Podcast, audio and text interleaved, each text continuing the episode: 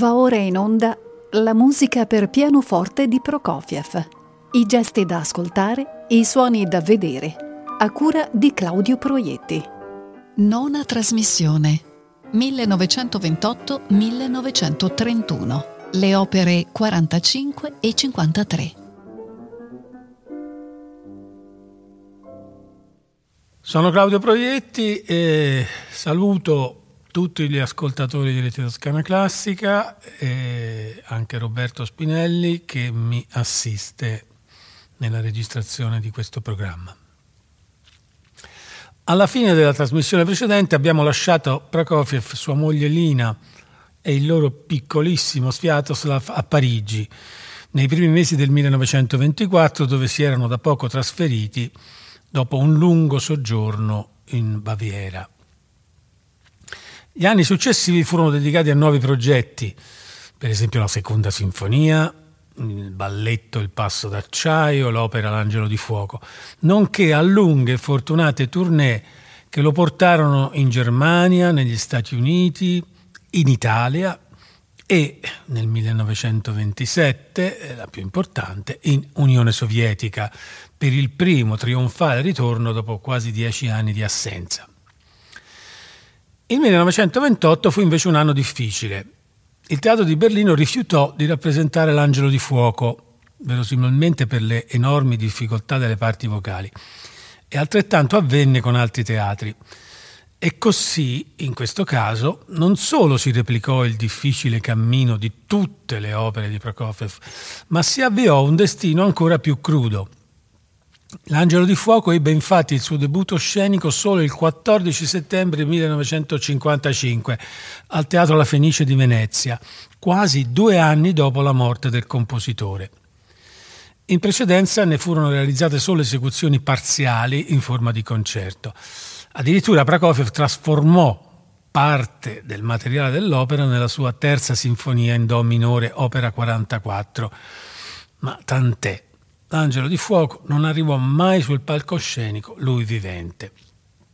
Quello che probabilmente è il suo lavoro teatrale più geniale, nell'assolutezza del suo estremismo visionario, rimane ancora oggi un oggetto del desiderio per molti teatri, direttori artistici e pubblici.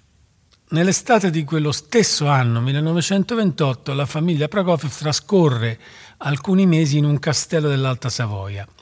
Lina è in attesa del secondo figlio e Sergei, oltre che terminare la sua terza sinfonia, torna a scrivere per il pianoforte dopo un'interruzione di ben cinque anni.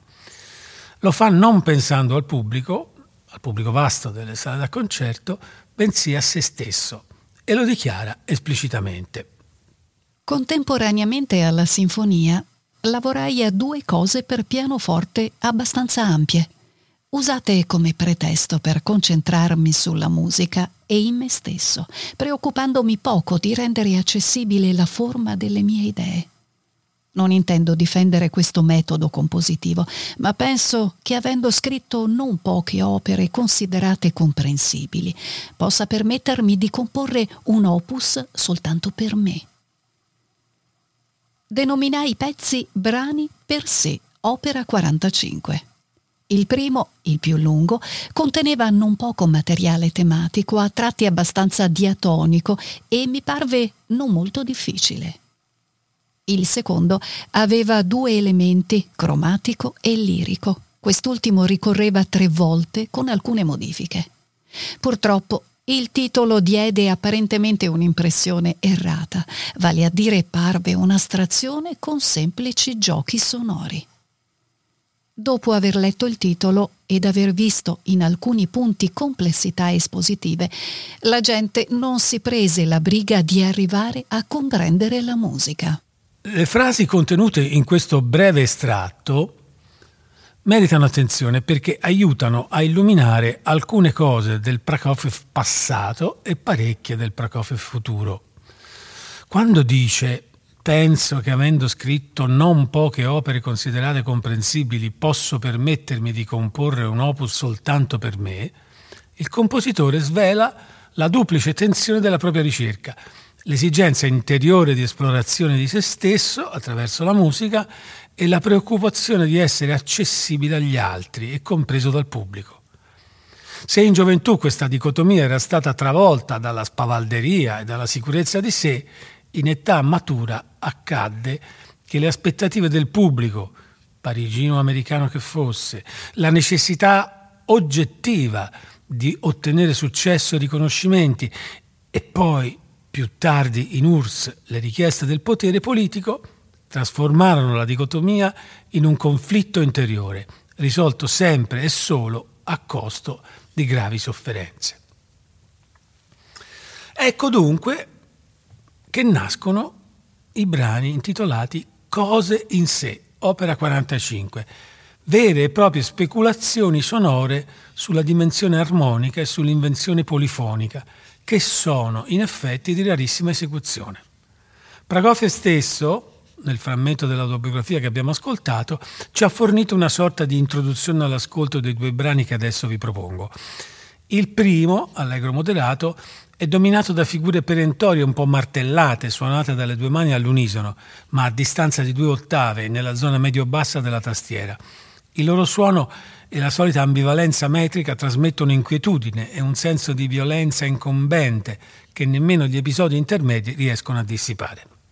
Lo ascoltiamo ora in un'interpretazione di Maria Yudina, registrata nel millenovecentosessantasette.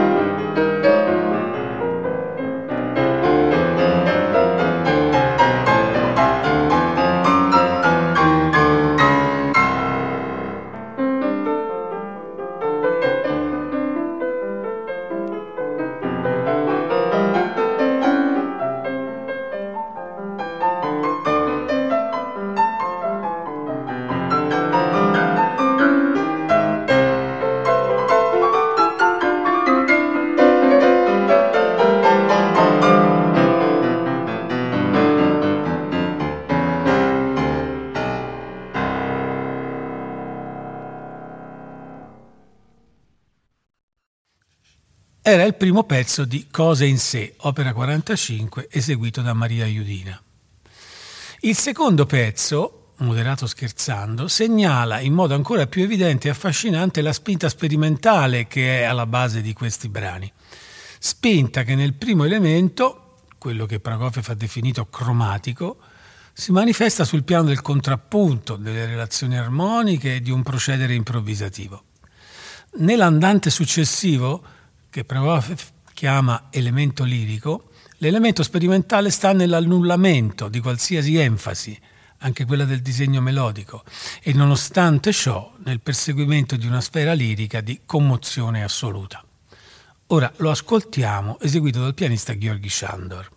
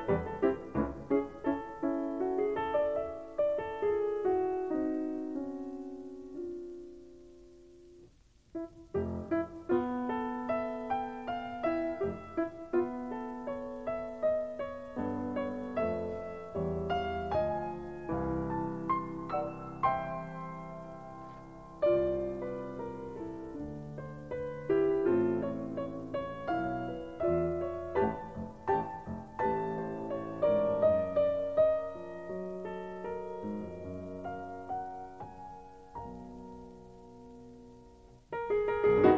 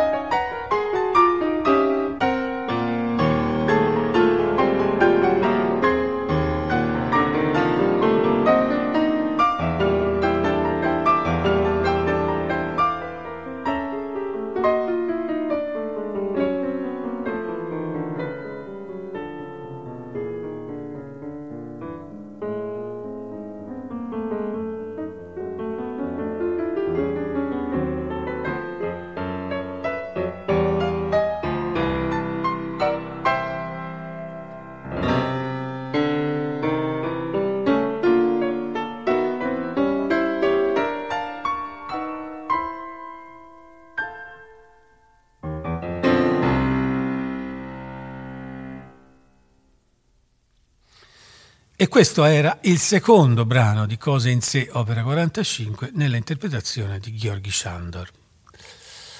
Alla fine dell'estate del millenovecentoventotto, mentre terminava la terza sinfonia e stava componendo Cose in sé, Prokofiev iniziò a progettare un nuovo balletto. Il solito pendolo che scandiva i rapporti fra lui e la coppia Diaghilev-Stravinsky era stato per un certo periodo in fase calante. I due infatti avevano giudicato piuttosto male L'angelo di fuoco dopo averne ascoltato alcuni estratti in un concerto diretto da Koussevitzky. E dunque la commissione di un nuovo balletto fu una piacevole sorpresa. All'inizio dell'autunno del millenovecentoventotto, Diaghilev mi propose di scrivere un nuovo balletto su un soggetto tratto dal Vangelo, la parabola del figliol prodigo. La morale che riguardava il figlio maggiore venne rimossa. L'azione consisteva nel fatto che il figliol prodigo, venuto in possesso del suo patrimonio, abbandona la famiglia, si dà ai banchetti, si lascia andare all'incanto femminile. Depredato e percosso, torna a casa in ginocchio dal padre, che lo incontra con dolcezza e lo perdona. Un soggetto breve in tre quadri, ma in cui sono presenti tutti gli elementi. Il lavoro fu semplice e interessante. Quando a novembre Diaghilev mi telefonò chiedendomi come andasse, risposi che la prima stesura dello spartito era pronta. Diaghilev rimase stupefatto. Ma se è stato fatto così in fretta, allora sarà stato fatto molto male? Invece, ascoltando la musica, rimase soddisfatto. A mio parere, la cosa meglio riuscita fu il finale, il ritorno. In seguito la coreografia fu realizzata splendidamente. Il figliol prodigo attraversava tutto il palcoscenico in ginocchio, sulle punte, limitando la plastica alla parte superiore del corpo. D'inverno l'orchestrazione era pronta. E fu così che il millenovecentoventinove divenne un anno particolarmente felice per la carriera di Prokofiev e di conseguenza anche per la sua vita familiare, alla quale poteva finalmente garantire introiti sicuri. Nel giro di poche settimane ebbe ben tre prime esecuzioni. Il ventinove aprile l'opera Il giocatore, concepita già quattordici anni prima e più volte riveduta, vide finalmente la luce a Bruxelles, sul palcoscenico del Théâtre de la Monnaie, e il successo fu tale che l'opera rimase in repertorio anche nelle due stagioni seguenti. Il diciassette maggio il direttore Pierre Monteux presentò la terza sinfonia a Parigi. Il ventuno maggio, infine, al teatro Sala Bernard, sempre di Parigi, debuttò Il figliol prodigo. Anche in questo caso il successo fu enorme, il pubblico andò in delirio e il balletto fu immediatamente programmato anche a Londra e Berlino. E questa fu anche l'occasione di una piccola rivincita nei confronti di Stravinsky, di cui nella stessa sera si eseguiva Renard. Se è vero che su una rivista apparve il seguente caustico commento: dopo Renard, in cui la musica è quasi del tutto assente, fu un piacere ascoltare Il figliol prodigo e ritrovarla.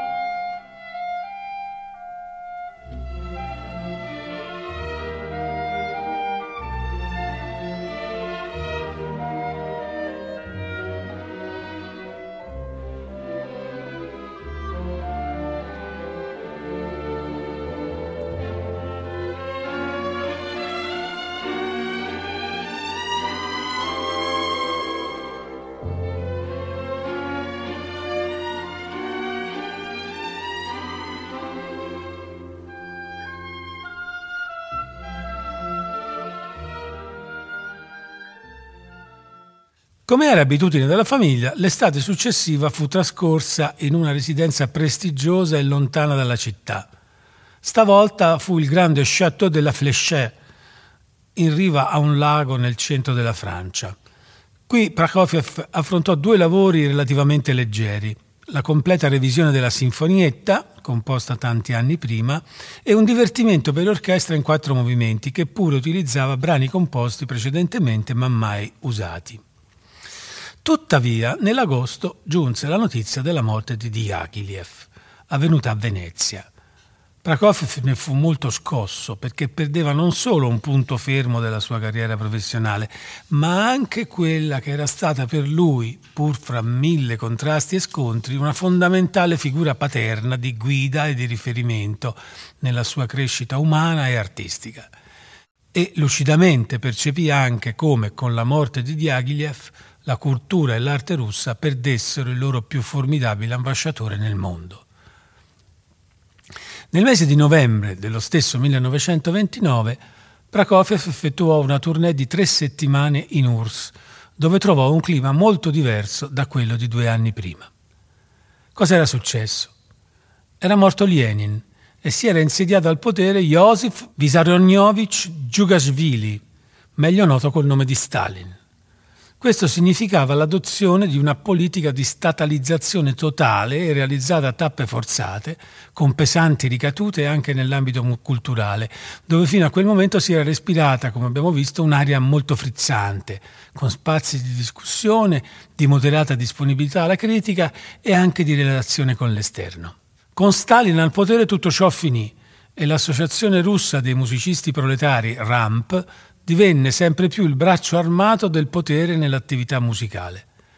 Poco prima dell'arrivo di Prokofiev, proprio sulla rivista della R A M P era comparso un articolo che l'amico Meyerhold provvide a spedirgli e che diceva così: «Il lavoro di Prokofiev è entrato a far parte della nostra vita musicale quotidiana sorprendentemente in fretta ed è divenuto il genere di musica più comune per noi tutti, ma non ha stupito a lungo più nessuno e non ha creato l'impressione di innovazione e originalità. Allo stesso tempo l'aura che circondava Prokofiev sta in gran parte scemando. Abbiamo visto in Prokofiev un genio e atteso che scoprisse nuovi orizzonti musicali, ma tutte le sue nuove composizioni ci hanno fatto ricredere. La disillusione sta sempre più prendendo il posto della nostra passata estasi e deferenza». Un anticipato e inquietante segnale di benvenuto, ovviamente non firmato, che Prokofiev minimizzò, ma che in realtà fu un preannuncio di fatti reali. Al teatro Bolshoi, per esempio, era stato programmato il balletto Il passo d'acciaio e il quattordici novembre si svolse un'audizione preventiva, alla presenza di Prokofiev e di alcuni rappresentanti della R A M P. Qualche giorno dopo uscì un articolo in cui sostanzialmente si chiedeva al lettore con quale diritto il compositore avesse messo in scena una fabbrica sovietica, avendo vissuto all'estero dal millenovecentodiciotto.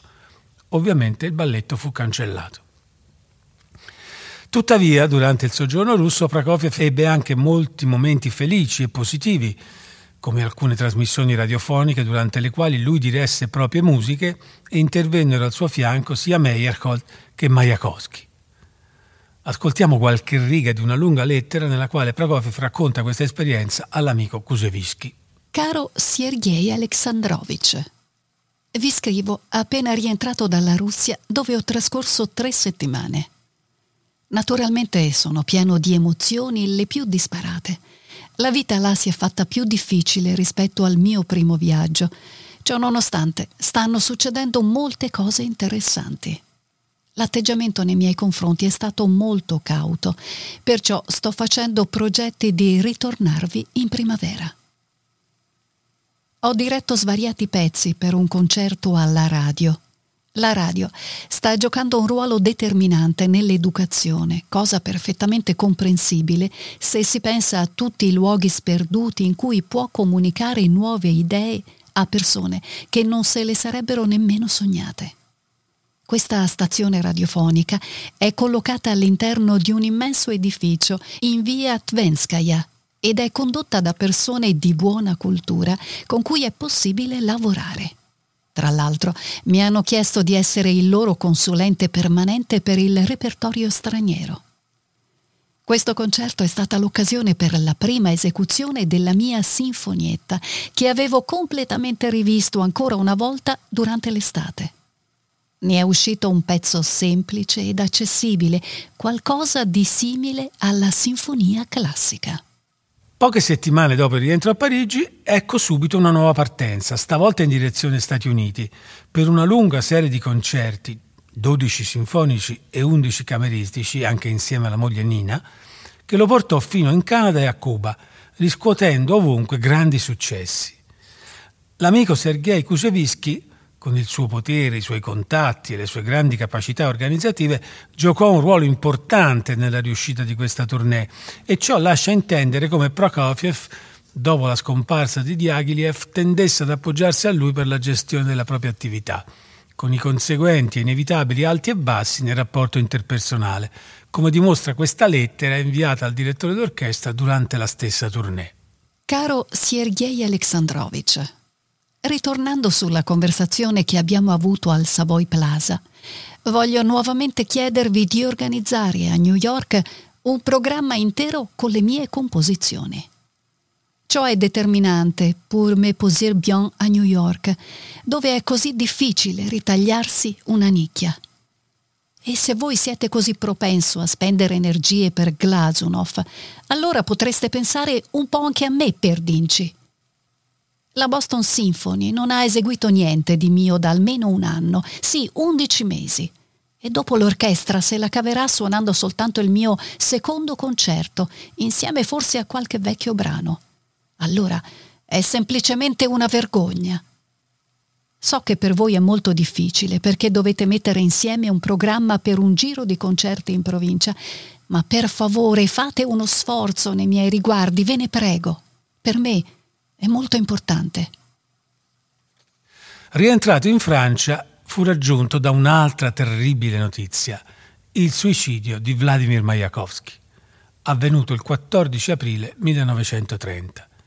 Contestato dai burocrati comunisti, deluso dagli esiti della rivoluzione alla quale aveva dato tutto se stesso, oppresso da una difficile situazione familiare, il grande poeta si sparò un colpo al cuore. Forse. Questa fu infatti la versione ufficiale, ma molti elementi contribuiscono a metterla in dubbio e lasciano immaginare scenari ancora più violenti e raccapriccianti. Prokofiev fu sconvolto dalla perdita di un amico carissimo e di un compagno di battaglie artistiche così grande, oltre che così generoso e solidale. A ciò oltretutto si aggiungevano notizie niente affatto rassicuranti anche per altri artisti come Bulgakov, Shostakovich, il quale era stato accusato per l'opera Il naso di aver subito un'eccessiva influenza proprio da parte di Prokofiev. Le immediate conseguenze furono che il compositore decise di rimandare il viaggio in U R S S previsto per il maggio successivo e di stabilirsi definitivamente a Parigi in una casa tutta sua.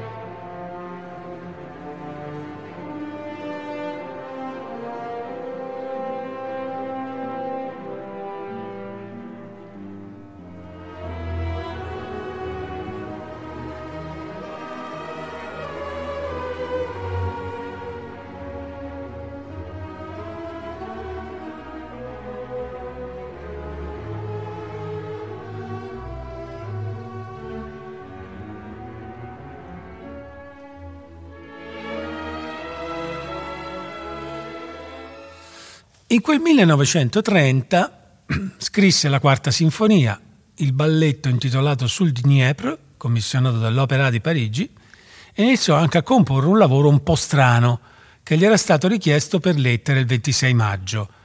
Dopo vari convenevoli la lettera diceva: «Vorrei chiedervi che cosa ne pensate di prepararvi a scrivere per il pianista Paul Wittgenstein, che ha una sola mano, un concerto per la mano sinistra, con orchestra e a quanto ammonterebbe il vostro compenso. Per Wittgenstein finora hanno scritto i seguenti compositori: Richard Strauss, Franz Schmidt, rettore dell'Accademia di Musica di Vienna, Erich Wolfgang Korngold e Maurice Ravel. Accludo alcune recensioni relative al maestro Wittgenstein». Prokofiev accettò, firmò il contratto nell'agosto del trenta e consegnò il lavoro nell'autunno del millenovecentotrentuno. Lui stesso ci racconta quale fu l'evoluzione della vicenda. Nel millenovecentotrentuno scrissi il quarto concerto per pianoforte per mano sinistra su richiesta del pianista Wittgenstein. Avendo perso la mano destra al fronte, Wittgenstein aveva concentrato tutta la sua energia a sviluppare la mano sinistra e le sue possibilità economiche ad ordinare concerti per crearsi un repertorio adatto. Quest'ultima cosa non gli riuscì. Richard Strauss aveva composto degli studi sinfonici in cui per l'orchestra che accompagnava aveva inventato un organico quadruplo. Ma come lottare con un organico quadruplicato con la mia sola povera mano? Aveva osservato con disperazione Wittgenstein. E allo stesso tempo non poter dire a Strauss che aveva fatto un'orchestrazione sbagliata.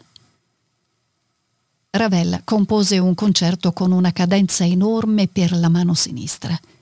Se avessi voluto suonare senza orchestra, non gli avrei commissionato un concerto con l'orchestra. Si era infuriato Wittgenstein e voleva che Ravel lo rifacesse. Ma i direttori avevano sostenuto il compositore e dissero che doveva essere suonato così, come Ravel lo aveva composto. Quando mandai a Wittgenstein il mio concerto, mi scrisse una lettera di risposta. «Vi ringrazio per il concerto, ma non capisco una sola nota e non lo suonerò». Così il concerto è rimasto ineseguito fino ad ora. Io stesso non ne ho un'opinione precisa. A volte mi piace, a volte no. Devo decidermi a farne la versione per due mani. Paul Wittgenstein era il fratello di Ludwig, il grande filosofo, ma ciò indubbiamente non gli impediva di avere idee tutt'altro che aperte a proposito della musica. A noi interessa però qui vedere come due compositori quali Ravel e Prokofiev, certo fra loro molto diversi ma invece dotati di sensibilità per tanti aspetti affini, abbiano affrontato e realizzato in modo praticamente opposto lo stesso tema. Ravel ha affidato alla mano sinistra del pianista e all'orchestra un'opera d'arte completa, che armonicamente, coloristicamente e gestualmente è più potente e grandiosa dell'altro suo concerto per pianoforte e orchestra, quello in sol, che di mani ne utilizza due. Prokofiev invece accoglie al balzo l'occasione per assecondare la ricerca di linearità e incisività timbrica che lo stava interessando in quel momento. Per questo il pianoforte, o meglio la linea del pianoforte, è quasi sempre integrata nel tessuto orchestrale e di conseguenza la componente virtuosistica è come messa da parte. Da ciò derivano lo scarso appeal di quest'opera sul pubblico, del quale Prokofiev, come abbiamo sentito, era ben consapevole, e quindi anche l'assoluta scarsità delle esecuzioni, tale che perfino la prima avvenne tre anni dopo la morte dell'autore, il cinque settembre millenovecentocinquantasei a Berlino, ad opera del pianista Siegfried Rapp, a sua volta mutilato del braccio destro nella Seconda Guerra Mondiale. Peccato, perché, come vediamo subito, si tratta di un altro capolavoro. Il concerto è in quattro movimenti e nella tonalità di Si bemolle maggiore. Il primo tempo è vivace. L'orchestra è utilizzata da Prokofiev è l'orchestra classica con i legni a due, due corni, una tromba, un trombone, la grancassa e gli archi. Quindi mancano i timpani rispetto a un'orchestra tra... classica tradizionale, e eh, al loro posto c'è la grancassa che, come sentirete, ha un, avrà un ruolo particolare. Poiché questo concerto è praticamente sconosciuto e poiché non c'è il tempo per un'esplorazione dei dettagli compositivi, lo ascolteremo senza interruzioni e io racconterò cosa succede durante l'esecuzione. La partenza ha la stessa determinazione motoria e chiarezza di definizione lineare del terzo concerto, dopo quelle battute di introduzione che ricorderete. L'orchestra si limita a pochi cenni e sostegni alla parte eh, motoria invece eh, avviata dal pianoforte. In tutta questa prima parte il pianoforte opera quasi esclusivamente con quartine di sedicesimi senza accordi, quindi è una linea mo- monodica. Sentite, sta ripetendo un po' più in alto la stessa frase con cui ha iniziato. Qui comincia una zona di passaggio, il pianoforte fa degli accordi sciolti, ascendenti e discendenti, complementari al gioco di clarinetti e fagotti. Ed ecco finalmente i primi accordi nella parte del pianoforte.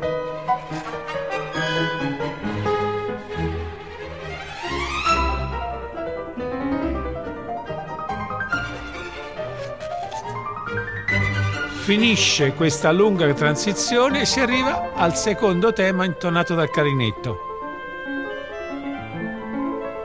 Pianoforte sempre in sedicesimi, quartine di sedicesimi.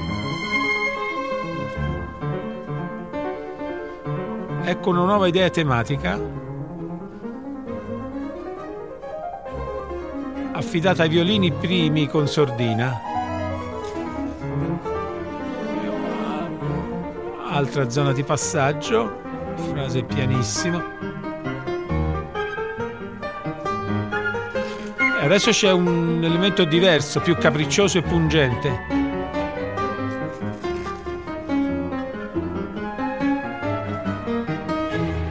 I violini sembrano riprendere il primo tema.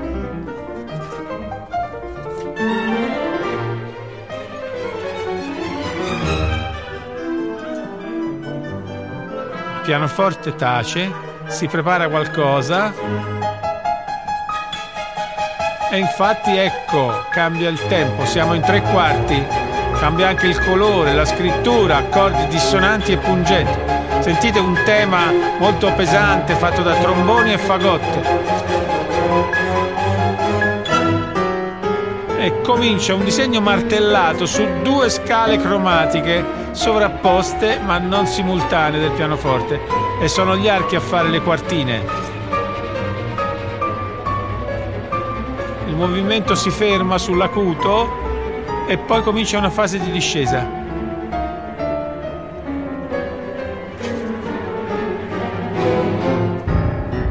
Il pianoforte è raddoppiato dalla gran cassa. In ottave fa il tema che prima abbiamo sentito dal fagotti e trombone.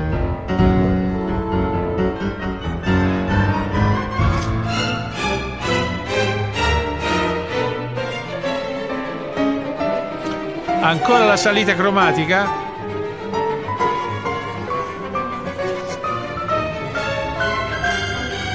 Tutti sono coinvolti.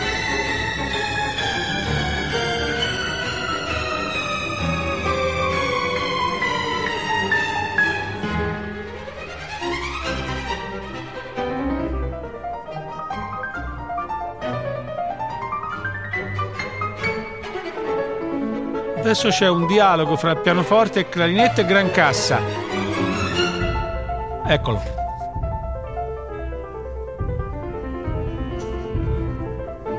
Ora c'è il flauto.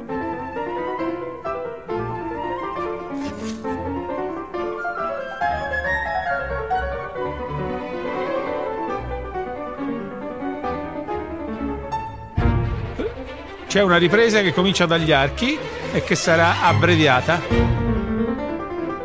rispetto alla prima, all'esposizione.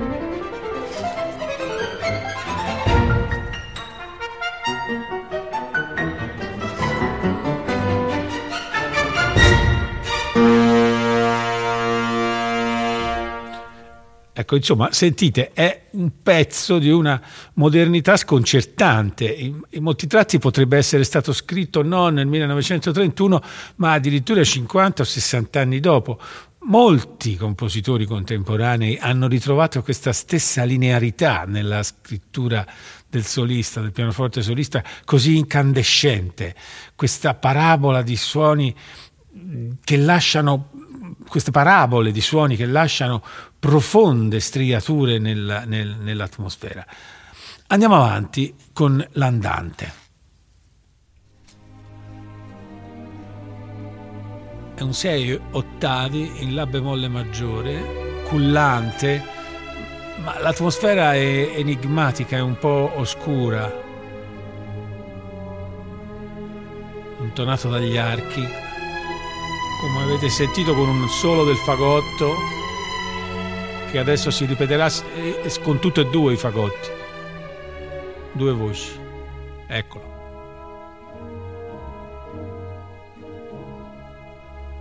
E poi riprendono gli archi.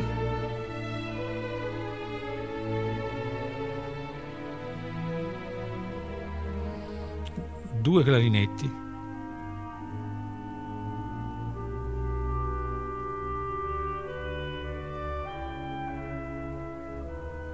Solo il primo fagotto.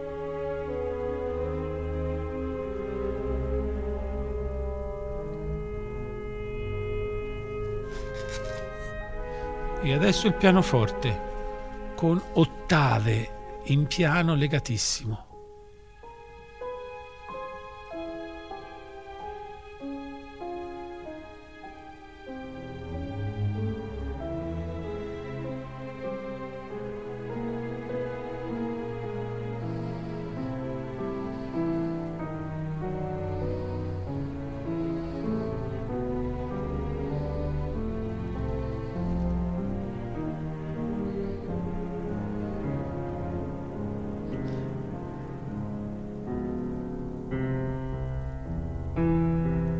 A questo punto il pianoforte per la prima volta è scritto su due pentagrammi, perché la mano sinistra fa insieme una melodia e un accompagnamento distinti, ma non è un pezzo virtuosistico, molto espressivo in un do maggiore molto chiaro, una fase di transizione, di spostamento verso qualche cosa, non sappiamo.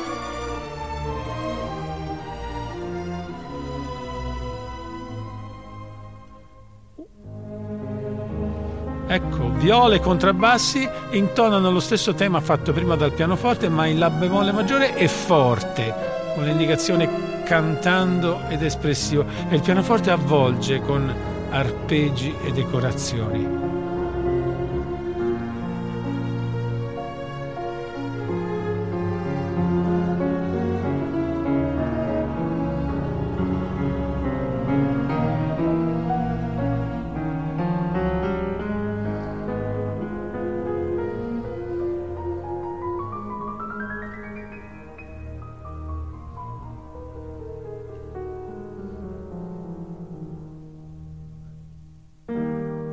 Comincia una mini cadenza espressiva del pianoforte che dà avvio a una fase antifonale.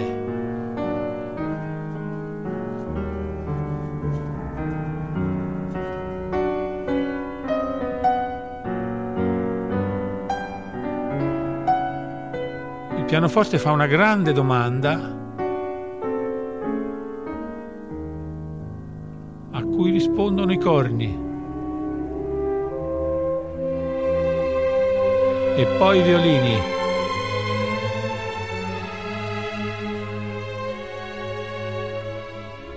Altra domanda del pianoforte.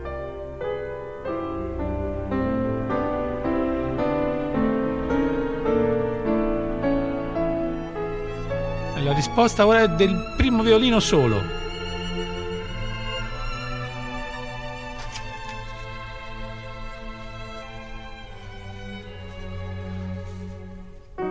Terza domanda del pianoforte, più forte e drammatica.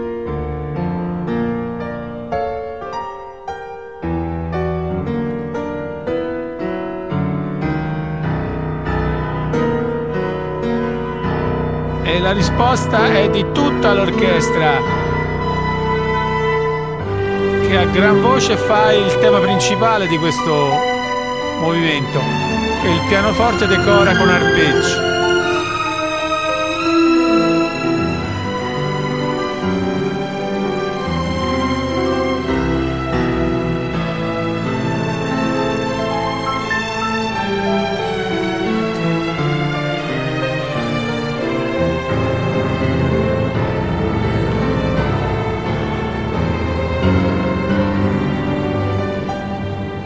Ancora il tema fatto dagli oboi e fagotti, tromba e corno, e decorato dai clarinetti, e poi il pianoforte a canone con un ritmo diverso, e ci sono anche le quartine velocissime dei primi violini che danno una vibrazione.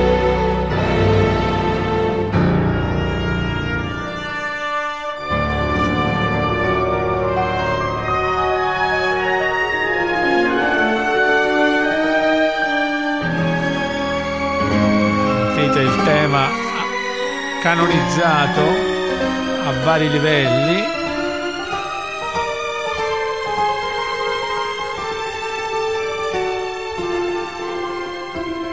questa grande perorazione si avvia alla conclusione.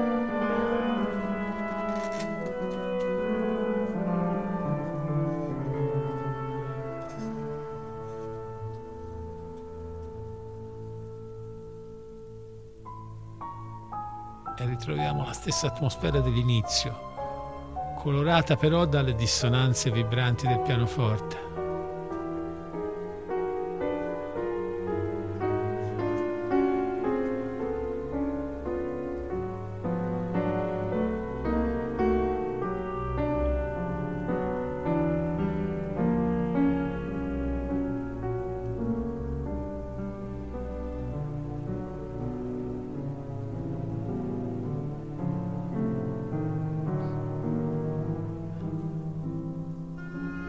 Ed ecco il tema iniziale che riascoltiamo, fatto dall'oboe solo e dalle viole.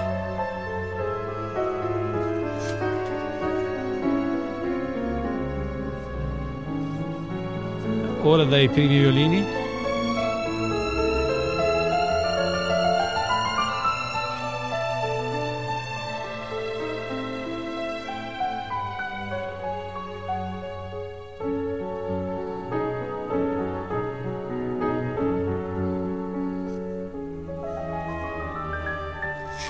Clarinetto primo,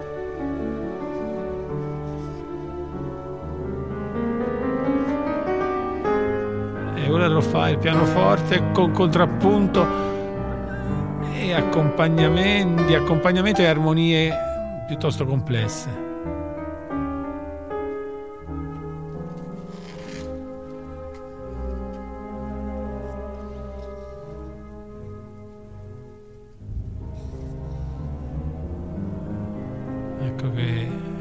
Predisposto il colore per il finale di questo splendido secondo movimento.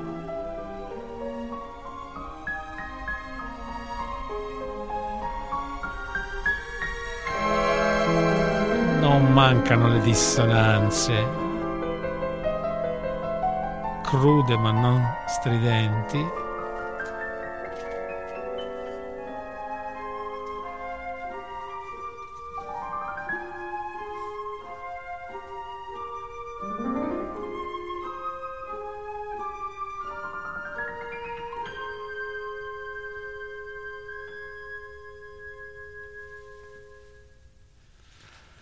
Ecco, non, non è forse magica tutta l'atmosfera di questo secondo tempo?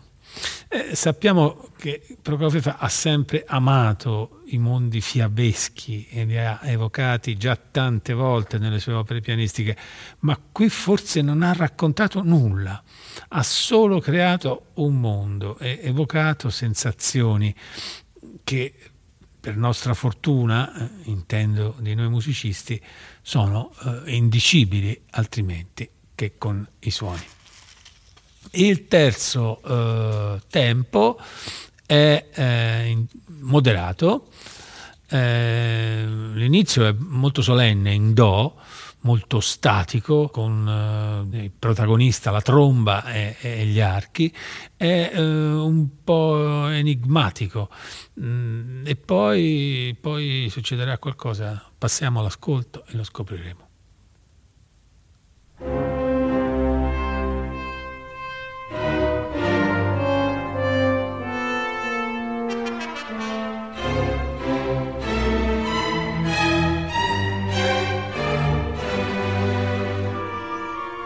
Poi qui cambia, i legni fanno una base accordale sulla quale il pianoforte, come improvvisando, dice pensieroso Prokofiev per il pianista, e sembra parlare il pianoforte, sentite.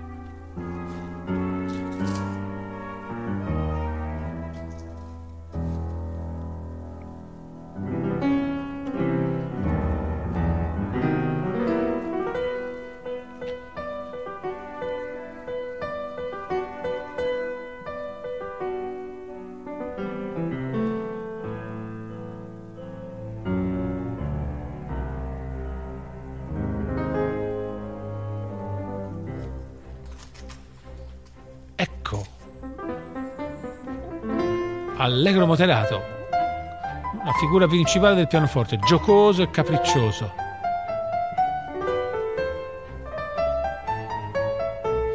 Ma i legni fanno il tema dell'inizio. E ora ancora la tromba.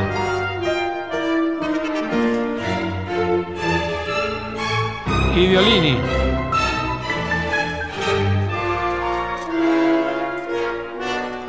Comincia una fase di passaggio guidata dal ritmo del pianoforte. I violini fanno la figura del pianoforte all'inizio dell'allegro moderato. Attenzione. E qui c'è un'integrazione. I violini proseguono la linea che aveva iniziato il pianoforte e cominciano a giocare insieme. Fanno forte e violino, poi si aggiungono anche il flauto e il clarinetto. Il tutto sui pizzicati ossessivi degli archibassi. Il pianoforte entra di nuovo violentemente col primo tema del terzo tempo.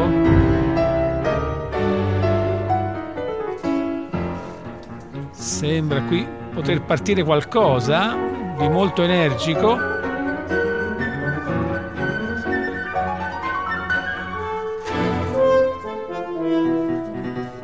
Forte ribadisce la stessa figura ritmica.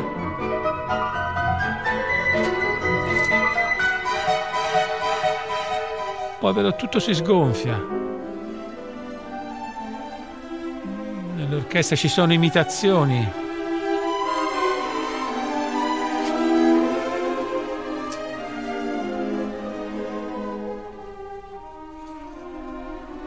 E qui parte un contrappunto delizioso fra il clarinetto e il pianoforte.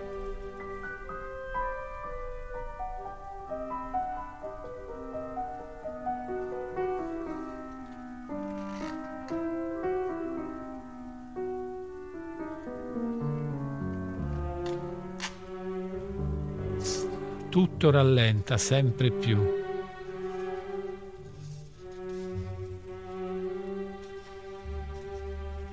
Comincia una fase indicata come andante.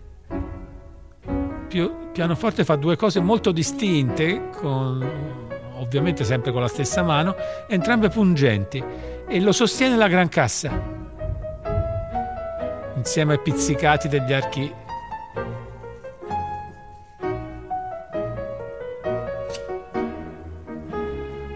È molto stravinschiano questo momento. Ora tocca ai legni, sentite la gran cassa.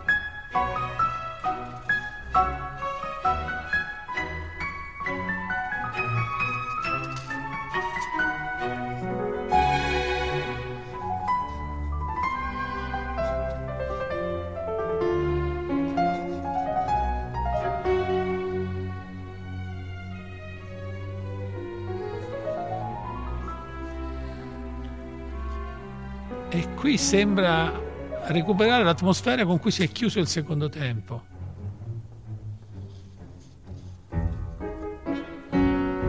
Riparte il moto ritmico, ma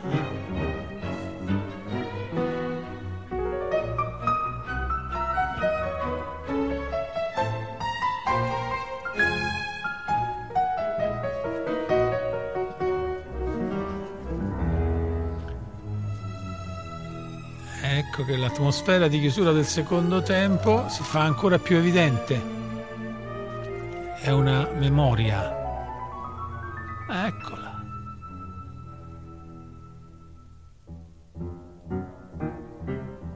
Di nuovo riprende l'allegro moderato con una cadenza breve del pianoforte.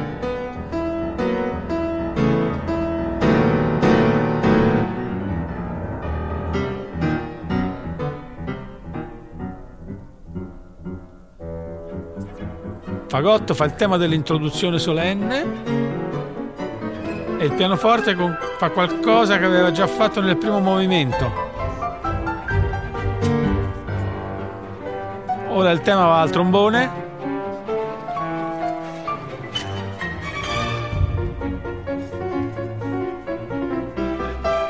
Ed ecco ancora il tema ai corni e al trombone.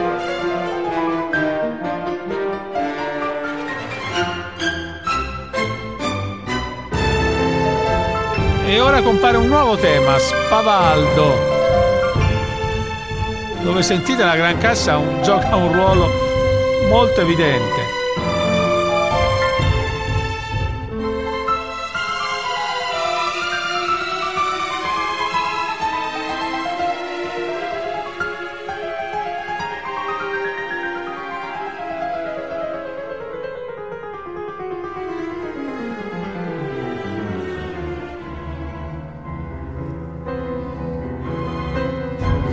Qui ci ritroviamo in una eh, ripresa delle fasi precedenti.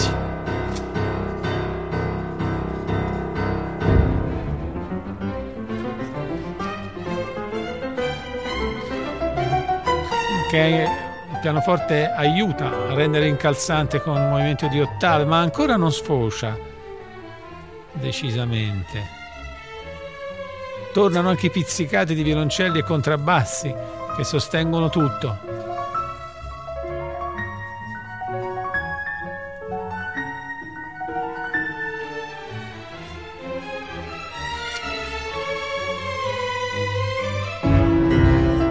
Ed ecco che da qui parte decisamente il finale, tutto sul primo tema di questo ultimo movimento, di questo terzo movimento.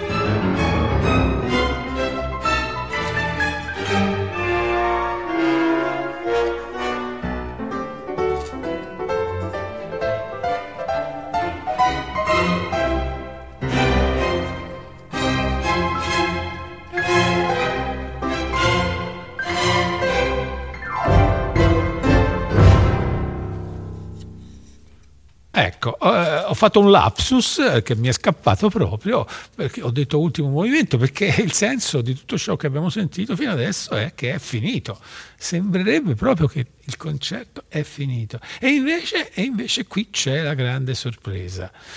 Eh, subito dopo questo, queste note che abbiamo sentito parte un quarto movimento vivace, una specie di postludio, una coda, un ricordo, eh, chiamatelo come volete, perché questo quarto movimento vivace eh, ci riporta esattamente all'inizio. È una sintesi fantastica del primo movimento, un pezzo del tutto inatteso e che alcuni molti giudicano anche inappropriato, che invece a mio parere è indice perfetto dello stile sperimentale di, di, di Prokofiev. È, è una grande idea, non ve lo faccio nemmeno sentire, vi faccio sentire solo l'inizio, i primi quindici secondi, e il resto lo lascio all'ascolto successivo.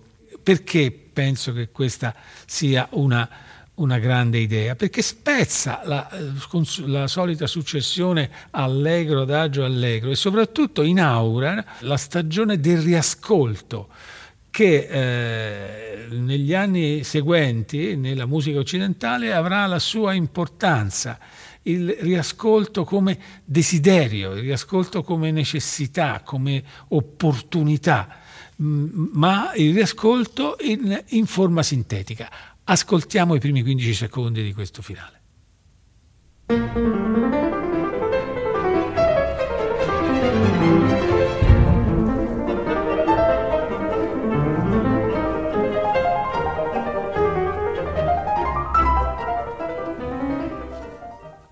Solamente un assaggio, lasciandovi poi l'ascolto completo, ripeto però dura solo un minuto e trentacinque secondi all'esecuzione libera, autonoma del brano.